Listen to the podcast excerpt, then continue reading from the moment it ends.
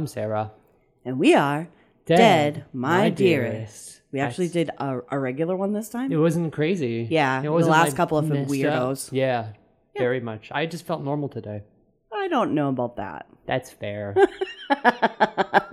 you got me. You got me on that one. I got the sleepies today. You do, Yeah. my beautiful. Can you see it in my husbando. face? Um, yes. Seeing as we're like currently like five Hey. inches apart from each other Yeah. right now, We tried to do this the solo mic thing, but it was too difficult with our setup. It was very difficult. I also like the face to face. You mean the double mic setup? Because we're on solo mic right Oh, now. yeah. Yeah. Opposite of what my mouth said. My Yes. brain had it correct. True. but usually my mouth gets squirrely.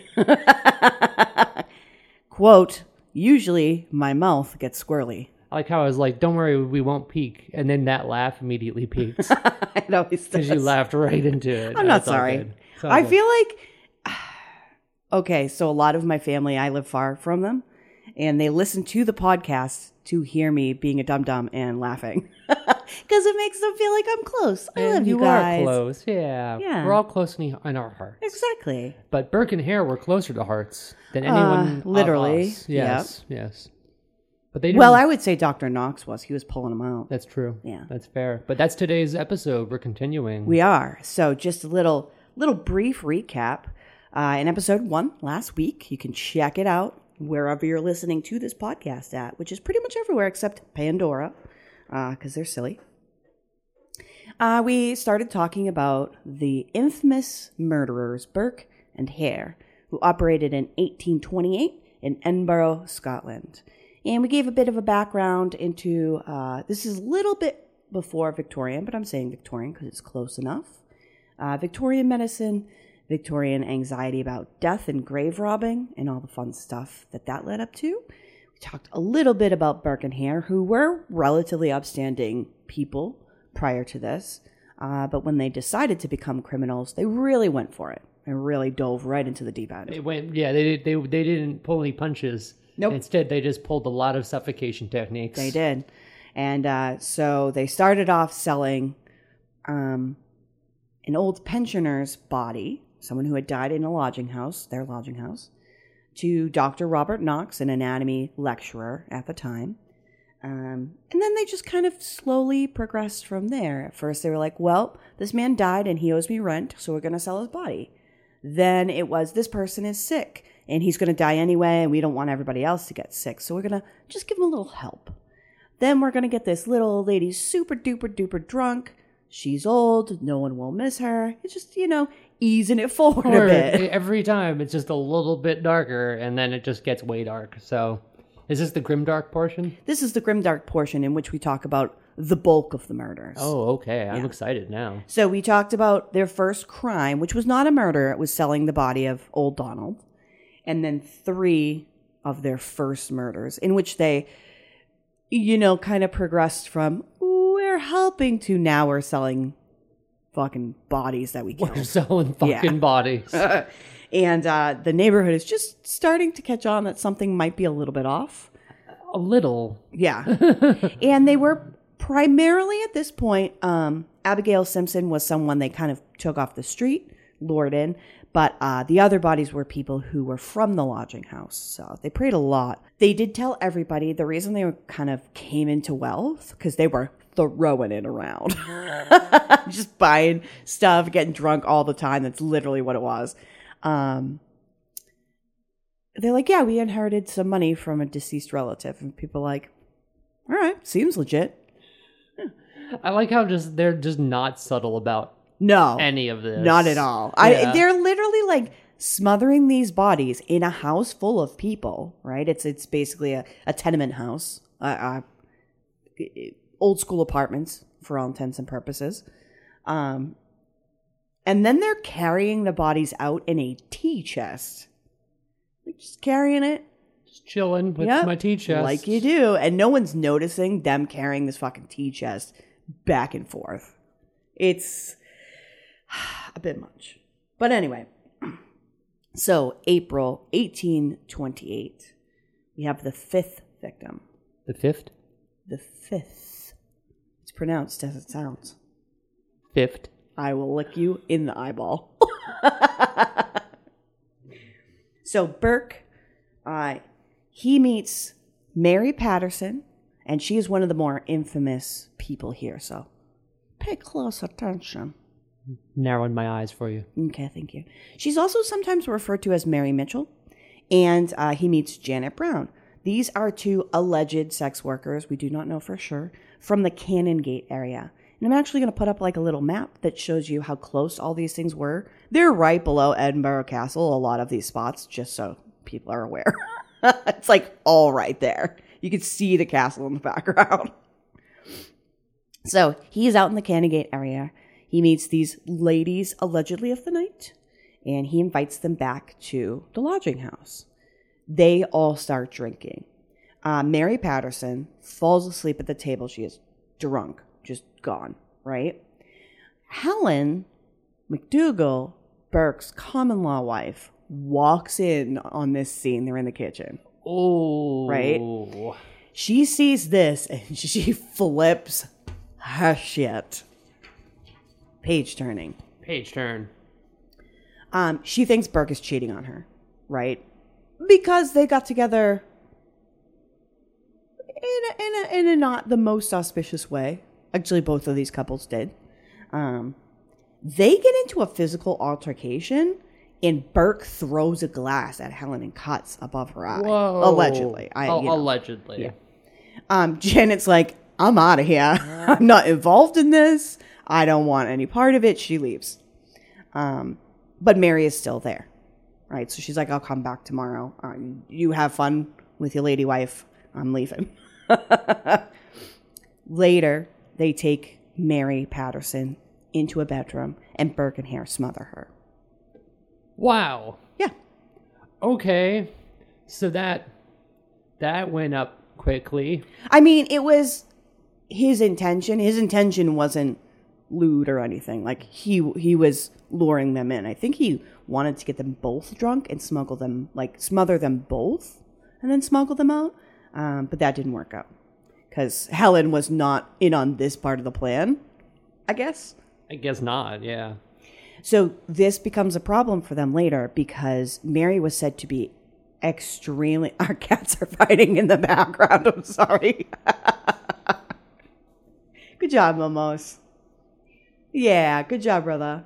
I don't know if anyone can hear him, but he's triumphantly meowing. Yeah, I th- sometimes we can hear him in the back. I heard him mm. scratching boxes in the That's last true. episode. That's true. We will always stop to talk about the cats because they're amazing. Three-legged boy. So murders. So murders. So this is a problem because she was said to be very, very beautiful, like a very attractive woman, and she's also very recognizable.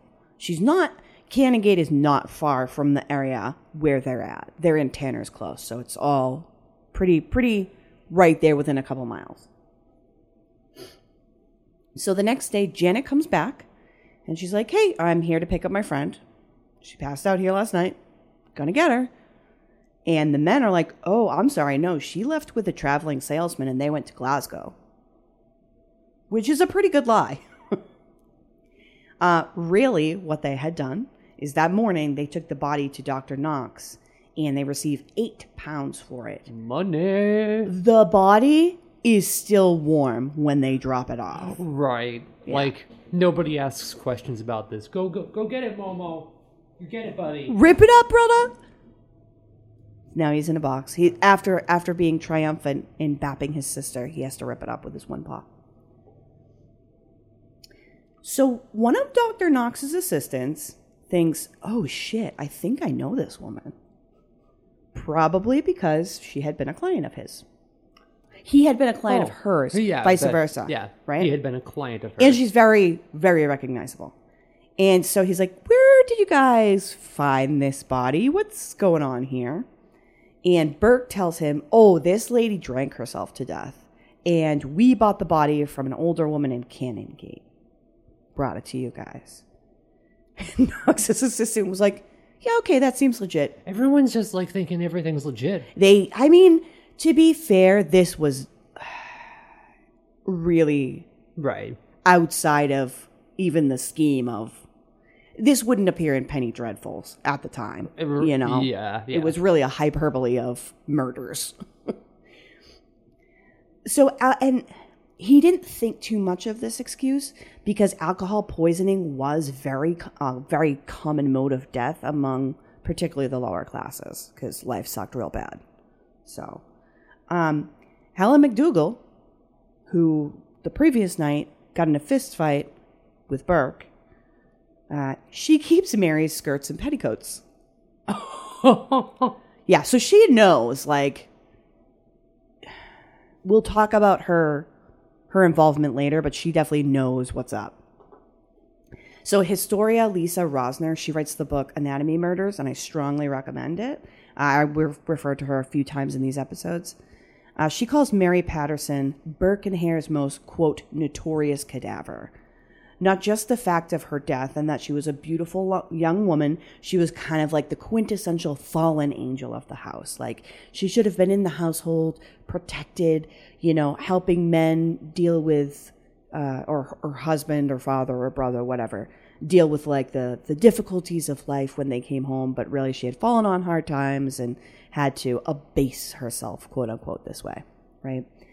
Also, content warning, little fucked up Knox preserved her body, her corpse, in whiskey for three months before he dissected her.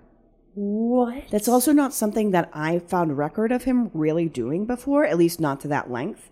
So that's kind of gross and sketchy as well. Ew. Um, Scottish antiquarian, he's a, a gentleman named Charles Kirkpatrick Sharpe. He says Mary Patterson, quote, was a person of a disorderly life and is said to have been well known to Burke before he murdered her. She was cut short in her sinful career and hurried, oh dreadful thought, how much unprepared, before the judgment seat of her offended maker. He's older, obviously. I was about to say this Because fuck that guy. This is very fanciful. Yeah, yeah. this this is from uh, that quote. I want to say it's like the early 1900s, but so historian Lisa Rosner, she, however, did uncover some evidence that Patterson was not, in fact, uh, a prostitute or or sex worker, excuse me, or a professional sex worker. Um, she may Patterson has discovered some documents that um, indicate that she could have been a resident of the Magdalene Asylum, which would have been a sort of reform school back then. Oh, okay. Yeah. Um, it's basically like the mission of the institution was to help girls who are not yet like hardened criminals but at risk. Um, we know that Janet Brown defended her and said she argued with people that Mary was not a professional sex worker, um, but she wasn't. Her word wasn't considered mu- much because she herself was a sex worker, which is hot bullshit. But it's Victorian times, and you know, This is where these careers we're at. yeah, yeah. So that is our fifth victim, Mary Patterson, the most notorious cadaver. Number six, in May, the next month, Burke and Hare find uh, an elderly female lodger, Mrs. Haldane, has passed out drunk in their stable. So they're like, oh, well, she's already drunk. We don't even have to do the work. So they suffocate her Easy day, guys. Easy day. uh, yep, sell her body. It was like, oh, it's already all set up. We didn't even have to fish someone into the house. I'm stretching my leg. Please excuse me. Yeah. Okay. Thanks. Good job. Thanks. That's my scree voice. Okay. Number seven. Shortly thereafter, Mrs. Haldane's daughter, Margaret, aka Peggy, they get her drunk because she is sad about the death of her mother and the disappearance of her mother. They're like, don't worry, we'll console you. They get her drunk. I don't know if this woman lived there already or came to the lodging house knowing her mom lived there. And then they were like, hey, she's been gone for a really long time. Woman gets upset. They give her whiskey, suffocate her, sell her body, and get eight pounds. This is some Sweeney Todd. Yeah, level it's. I. This is what Sweeney Todd is basically based on. Oh my! Oh my goodness! This is crazy. It's nuts. Number eight in May, they're just going, and you can see like times are getting shorter and shorter between. They kill an unnamed her. Her they didn't know her, so she's unknown still. Uh, old woman who was a lodger, or they did know her, but they didn't give her name, and no one kind of knew.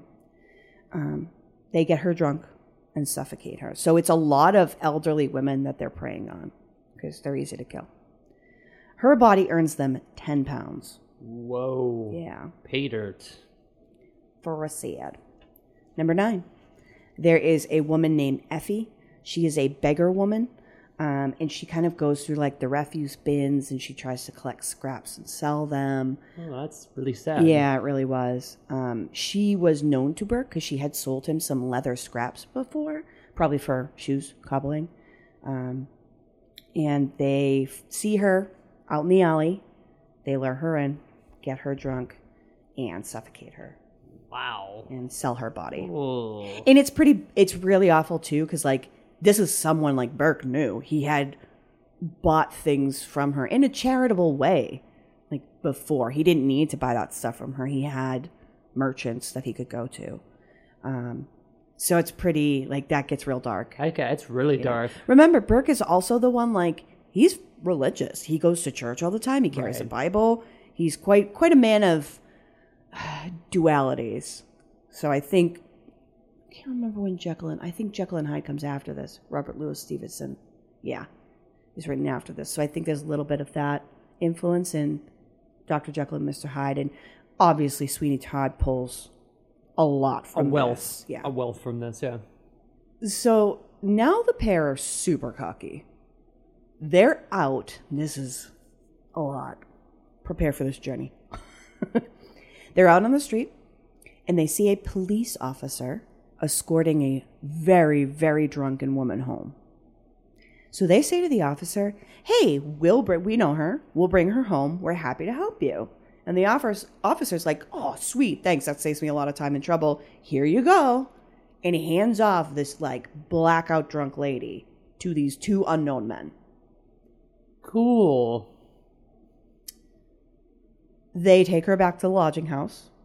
She's already blackout drunk. They don't have to do anything. They smother her and sell her body for 10 pounds. Right out of a policeman's hands. Wow. Yeah. This is so cocky. Yeah, it's bad. It's real bad. Um okay. So this one is a content warning. This is an older lady and their only child death. I think I'm gonna need a break after this one. Yeah, yeah. Um, I'm going to tell you what happens and then going to talk a little bit more about these in detail, but we'll break after what happens just to give everybody kind of a a, a moment to, to get up, pee, get a drink. So, content warning. In June, so, you know, they've carried out several murders at this point in the last couple months. Um, the two men do away with two more of the lodging house folks. One is an elderly woman, and one is her uh, mentally slow grandson. Wow. Yeah. So they're the only family the two have. Um, the little boy is mentally slow. He's m- mute. He can make sounds but not communicate, and he's deaf. They kill the grandmother in the room that she's renting, and the little boy is sitting by the fire. Um, the men allegedly spent like the rest of the night trying to determine what to do with the little boy because he is mute, deaf, and mentally slow, they thought maybe they could just take him further away into the city and let him go on the street. That's horrifying. Yeah. Um, he wouldn't be able to tell anybody what happened, right? But during this time that they're having this debate, from what it sounds like, and I'll talk about this after the break, it sounds like Burke was probably the one arguing not to just kill the little boy, and Hare was like, why don't we just get the money for him, right? So that's why this murder didn't happen right away. Um, it took like a night. So during the, this time that they're debating back and forth, the little boy gets concerned because his grandma has been away from him for, for a long time. And that's, you know, he's worried. So he starts making noises and gestures to communicate that, like, he needs help and he needs someone to go check on her. He's able to do, like, that much Right, right. right? Um, so they're like, oh well, shit, he can indicate this much, at least to like the largest hair or something. He's got to go. Um, okay, content warning. Turn it off for a couple seconds if you don't want to hear this. They take him into the room where his grandmother's body is, and they smother him too. Burke said of, of all the murders that they committed, um, this one was the worst. It is the only child they kill because the the memory of the boy's expression haunted him nightly. Holy shit. Yeah, it's real dark. Okay, on that note, we're going to take a little musical interlude. Everybody go, you know, hug a cat. We're all going to, it's okay, we're going to hug a cat. I'm sorry. I need so many cats right we'll now. Do, we'll do that right now. We'll get a drink and uh, we'll be back after these musical delights.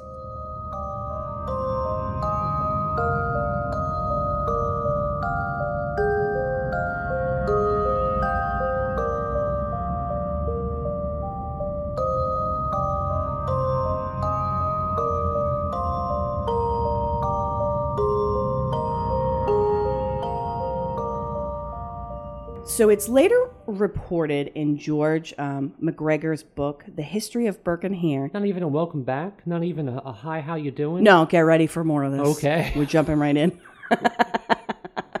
get ready. Um, George MacGregor's book, The History of Hare and of the Resurrectionist Times. Now, this is printed early 20th century. So this is still just kind of coming out of Victorian and Victorian era. There is little doubt. Sorry, before I read this quote, this book is online. You can read the whole thing via PDF or via like scan, and it's really, really interesting. Um, he kind of he he writes this ah, between like 60 and 80 years after the crimes but he researched a lot of the prime material like prime materials and stuff a lot of those documents so he puts more of like um more life into the victims and, and things like that. It's it's really fascinating. I'll put up the link. I strongly recommend people check this out. It was a great resource.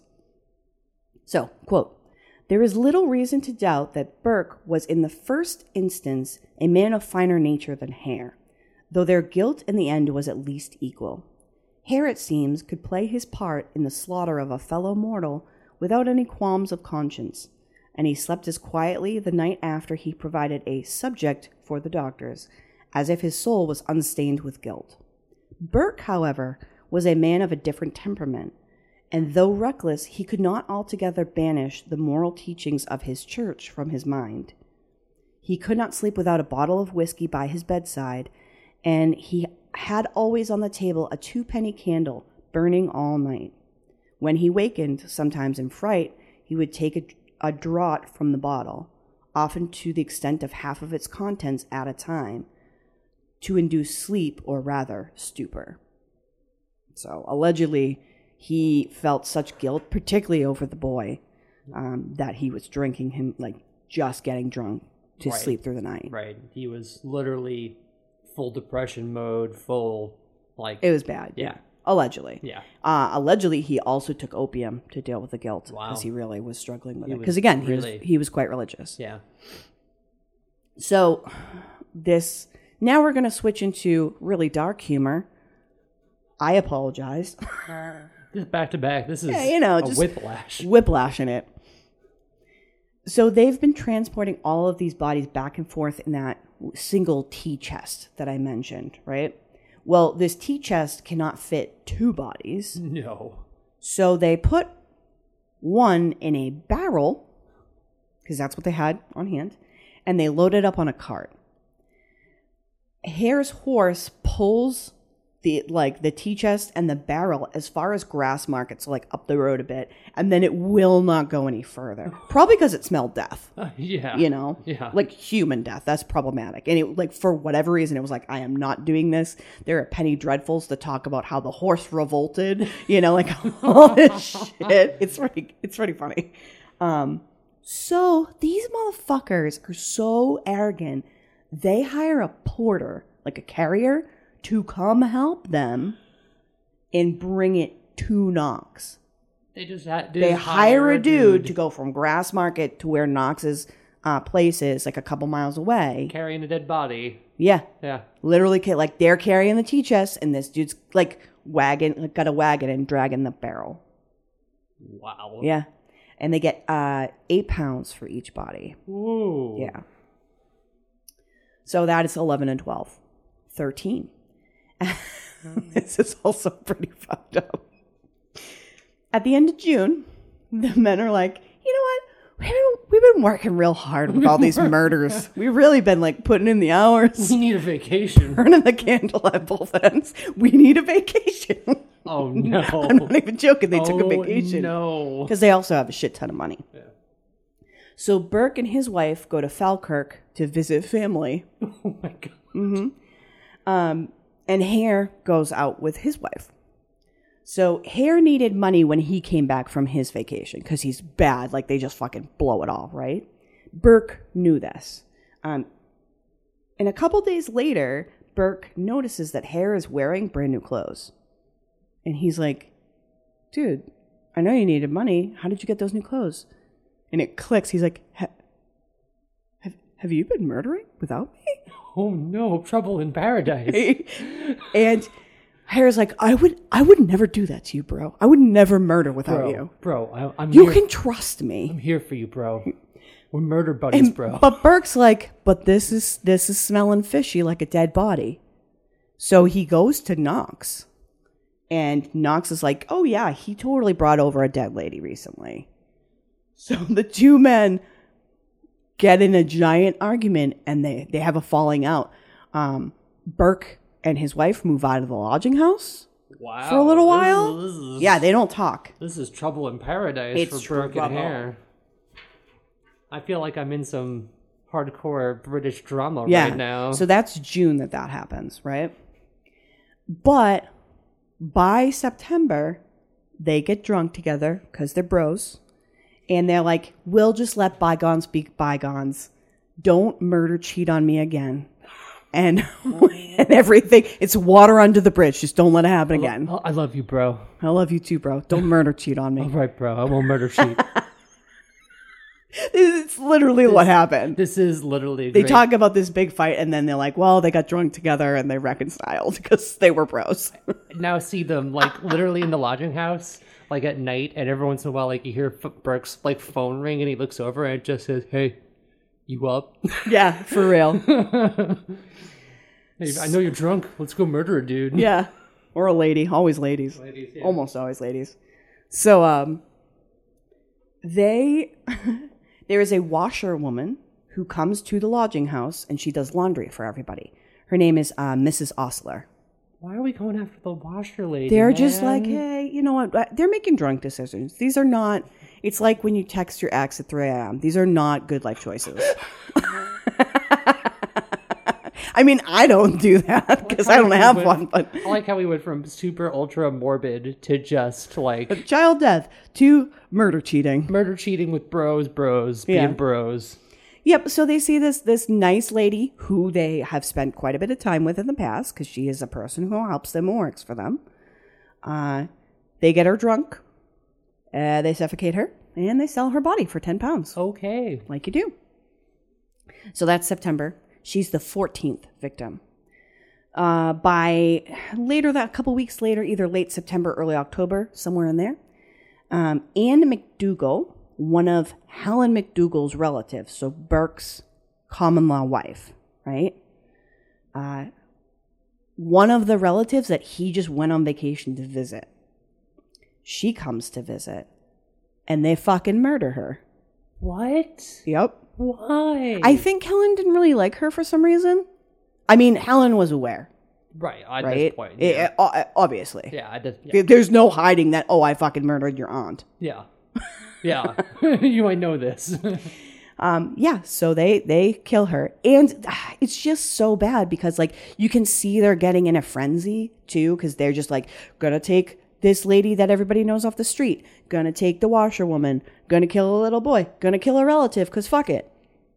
wow. Yeah, it's their bananas.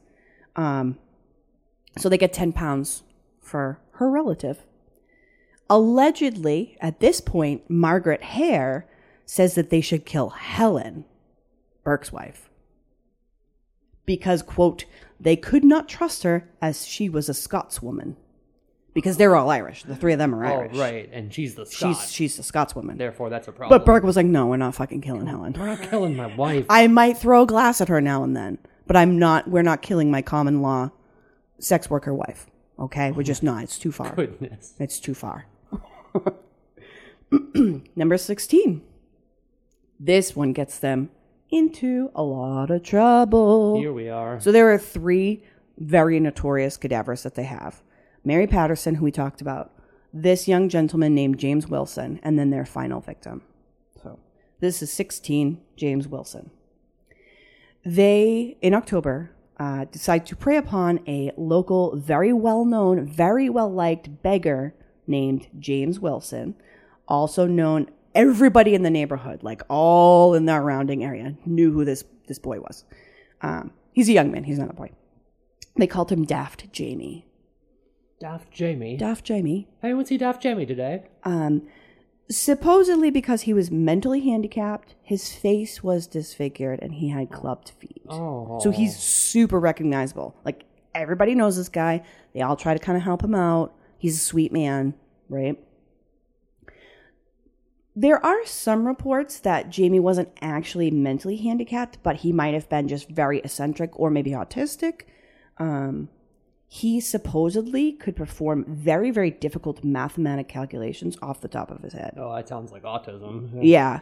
um, but his, we're going to say eccentricity because we just don't know what was happening. The, it, it varies back and forth, right? Um, this kept him from having a steady job. Uh, so he wandered the streets, quote, barefoot and bareheaded in all sorts of weather. Allegedly, he would perform like little tricks like solving riddles. He was wicked good at solving riddles and like knew all kinds of stuff um, or doing these difficult calculations off the top of his head. And in return, like people would buy him liquor, they'd buy him snuff, which is the tobacco that you sniff, you inhale, Yeah. or they'd give him like invite him in and give him dinner. Um, so he he may not have actually been a beggar at all. He might just have been someone who is on the spectrum or just kind of eccentric. We we're not entirely sure. Um, regardless, he did have a mother and a sister, and they did their best to take care of him. Aw. Yeah. Supposedly, uh, Hare's wife Margaret, who was allegedly the one who was like, "Hey, let's kill Helen because fuck her, she's a Scots person," even though they're all living in Edinburgh. Um, who quote had none of Burke's practical sense of a successful murder plan. Picked uh, Daft Jamie as a victim because he was wandering around in the Grassmarket one day, you know, the market area close to where they lived, looking for his mother, which is a, a typical thing that happened. Um, he's brought back to the house and plied with whiskey. However, there's pretty good indication that he was either a teetotaler, he was against drinking, or he just would have a sip but was very, very scared of getting drunk. Probably because his mother had been like, no, this is really bad for you, whatever. Right. Also, being on the street and getting wicked drunk. Yeah. Probably dangerous. Yeah. You know. um, it's it's pretty clear that he did not want to get drunk. Um, so Burke and Hare kind of had to keep plying him and plying him. So he had a little bit of whiskey, but not nearly as much as the other people normally did. Um, and it and most scholars believe that his death was more brutal. They killed him in a similar fashion, but he fucking fought. He fought hard. I was gonna say he still had enough wits about him. Yeah, to yeah. Because he was a little bit drunk, but as soon as like the men came in, like he he went to sleep in a side room, right? After they gave him food and everything, they came in and started. You know, Burke kneeled on his chest, Hare grabbed his his nose and mouth, and Jamie like kicked up and started beating the shit out of him. Oh my goodness. Yeah, allegedly. Yeah. Um, and supposedly, like he he left like bite marks and bruises on the men, but they were finally over able to overcome him, which is really sad. Um, in George MacGregor's book, this is again the earlier one. He writes, quote, It was reported at the time of the trial that during the struggle, Jamie bit Burke so severely on the leg that, if the laws of the country had not promised to hang him by the neck, he likely would have died from cankered wounds received in conflict. cankered meaning then Yeah. infected. Infected. Yeah. But it was supposed to be really bad. Yeah. Uh, because this is now October. All of this ends and wraps up by December, including with executions and stuff.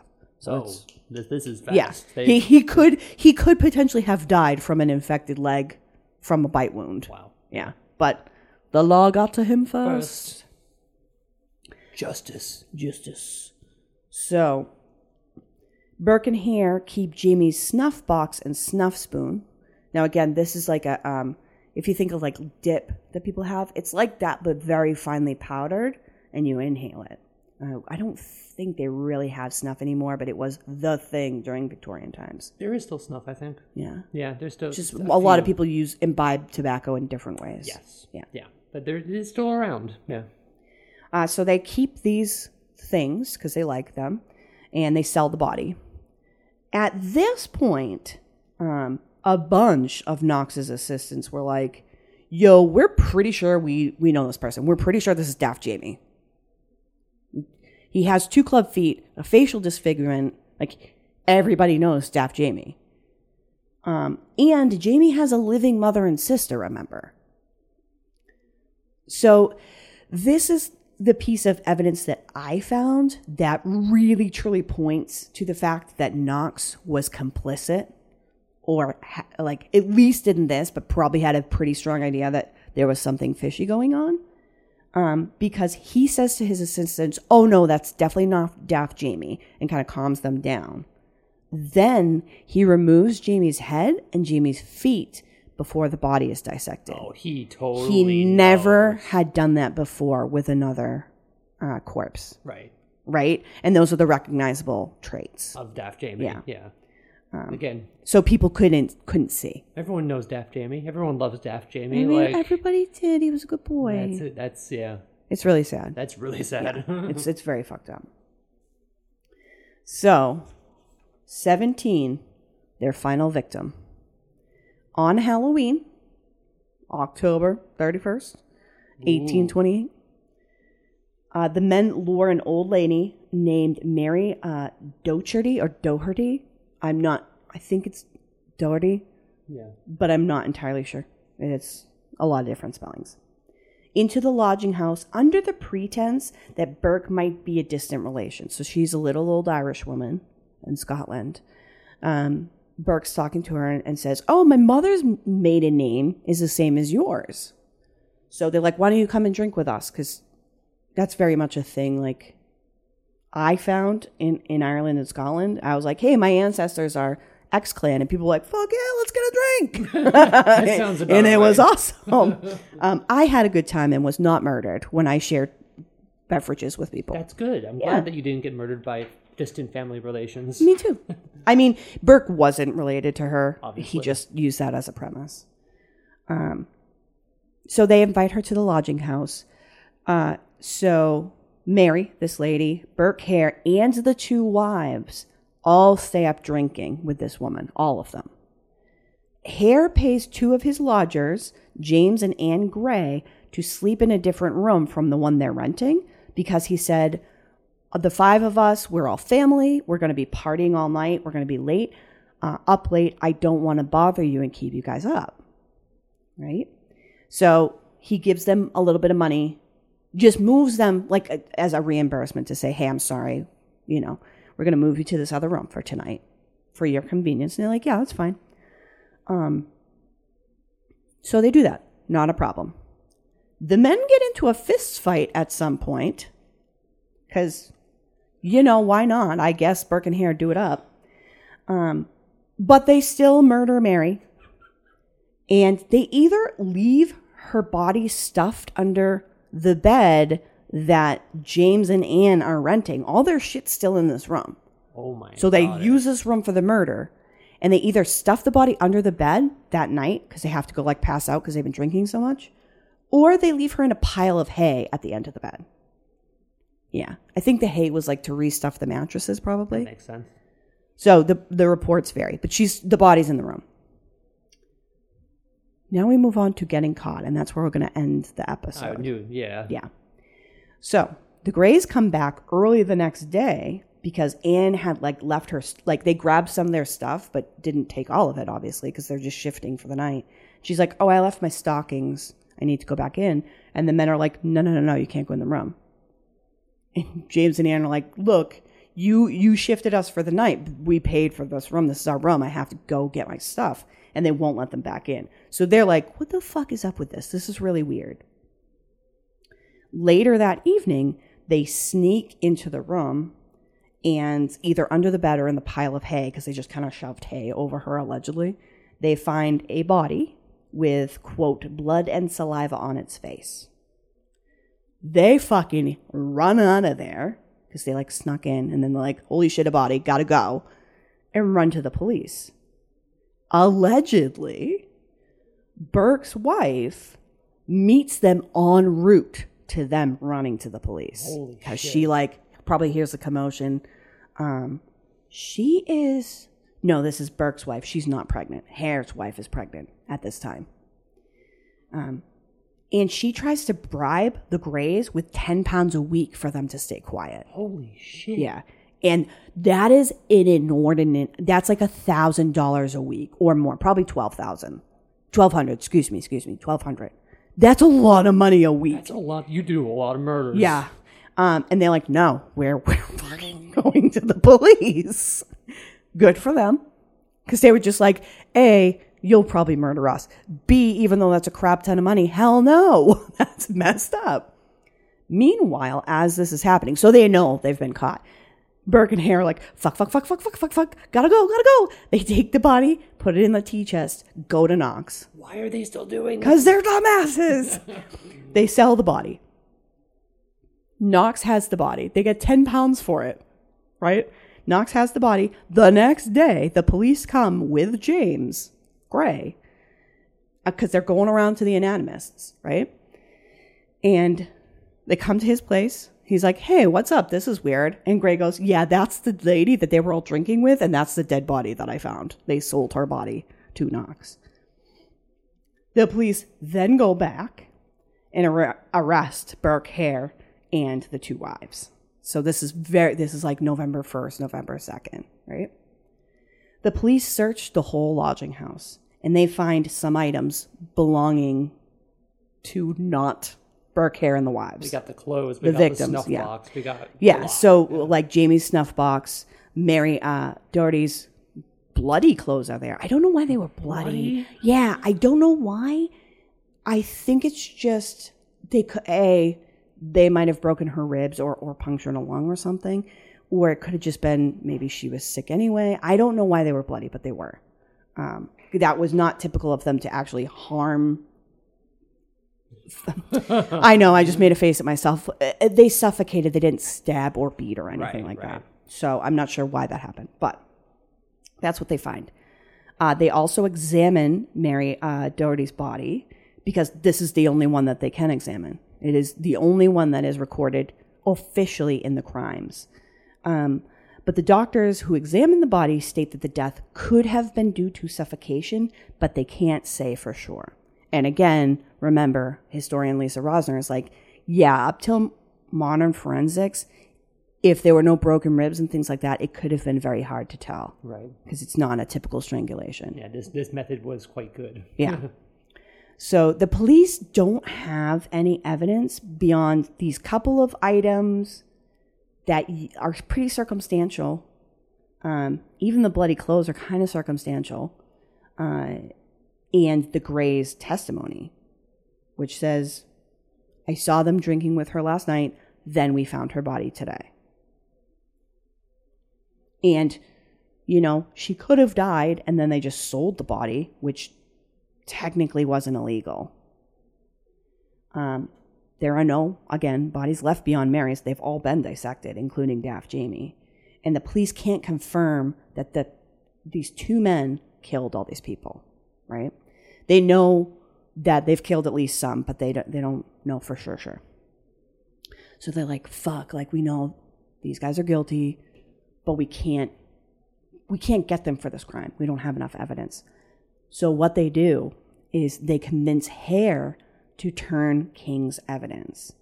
This is when um, one person in a crime confesses all the details um, and you know tells everything they did, but in doing that, they can't be prosecuted for it. Oh, so he flipped. Yeah, he flipped. Um, he if he confesses, provides all the details of the murders that they've done, he is granted full immunity and goes free, and his wife would also be safe. And remember, his wife either is still just had her child. So, yeah, that's that's where we're at with Hare turning King's evidence against Burke. Oh, And it's kind of like he was the one who murder cheated too. He was the one who murdered cheated. He's also the one that doesn't really, really care. like, supposedly, yeah. I mean, it's it's h- hard to know for sure. Yeah. But he was, yeah, of the two, uh, he seemed to be the more cold blooded one. He was also the one. I I mean, if we want to give him some kind of humanity, he he did seem like he cared a lot about his wife and his children. He she had one from the previous marriage, and then their newborn. So doing what he did protected them as well. right, which makes. I mean, the sense, baby, yeah. the baby would have been put in an orphanage. So Ugh, both of them. ugh, Yeah, that would have been bad. yeah, it would definitely would have been bad. But all of this is bad. So yeah. So that's where we're at. Uh, in the final episode next week, we're going to talk about the trials, what happens afterwards, um, a lot of the media surrounding this very, very infamous case. Um, and we're going to talk about a little bit of a, a, a spooky mystery related potentially to it. I like this. Yeah. This was a crazy episode. Yeah, this was this Yeah. was kind of the nitty gritty of a lot of the of the serial- darkness. serial murders. Yeah, sorry everybody. Yeah. And then bros being bros. You know, murder, cheating, and then flipping evidence on your your bro who's always been by you from day one. Bro. Bro, Why, bro? he was the one that technically came up with the plan to sell old Donald. Right. Right. So yeah, Interesting. he was Okay. though he was the better one. He was the one that kind of set them on this path. True. Yeah. Very true. Well, I guess it's time to do the normal outro, Mm-hmm, which means if you want to get more information, if you want to get more information, If you want to get more information, then all you have to do is come on down to the Dead My Dearest Emporium, where we have plenty of information available on all your favorite social media websites. And you can go to facebook.com slash deadmydearest, twitter.com slash deadmydearest. and Instagram.com slash deadmydearest. And then if they want to contact us directly with spoop stories or Spoofs. requests or anything like that, Yeah. where do they go? you can send us an email at deadmydearest at gmail.com. We will be doing a listener thing in the future. So, Bang, I love it. yep. Okay, so, That's pretty much it. Go hug a cat, yeah. drink a little bit of coffee, get some fresh air. It was a lot of murder today. A lot of murder. Bro, Bro, I'll, I'll see you next week, bro. I'll see you. I'll see you next week. Actually, I'm going to see you right after this. That's true. I'm to smooch you right after this. That's true. A smooching. That's very true. So, babies, I'll stay spooky, darlings. Bye bye.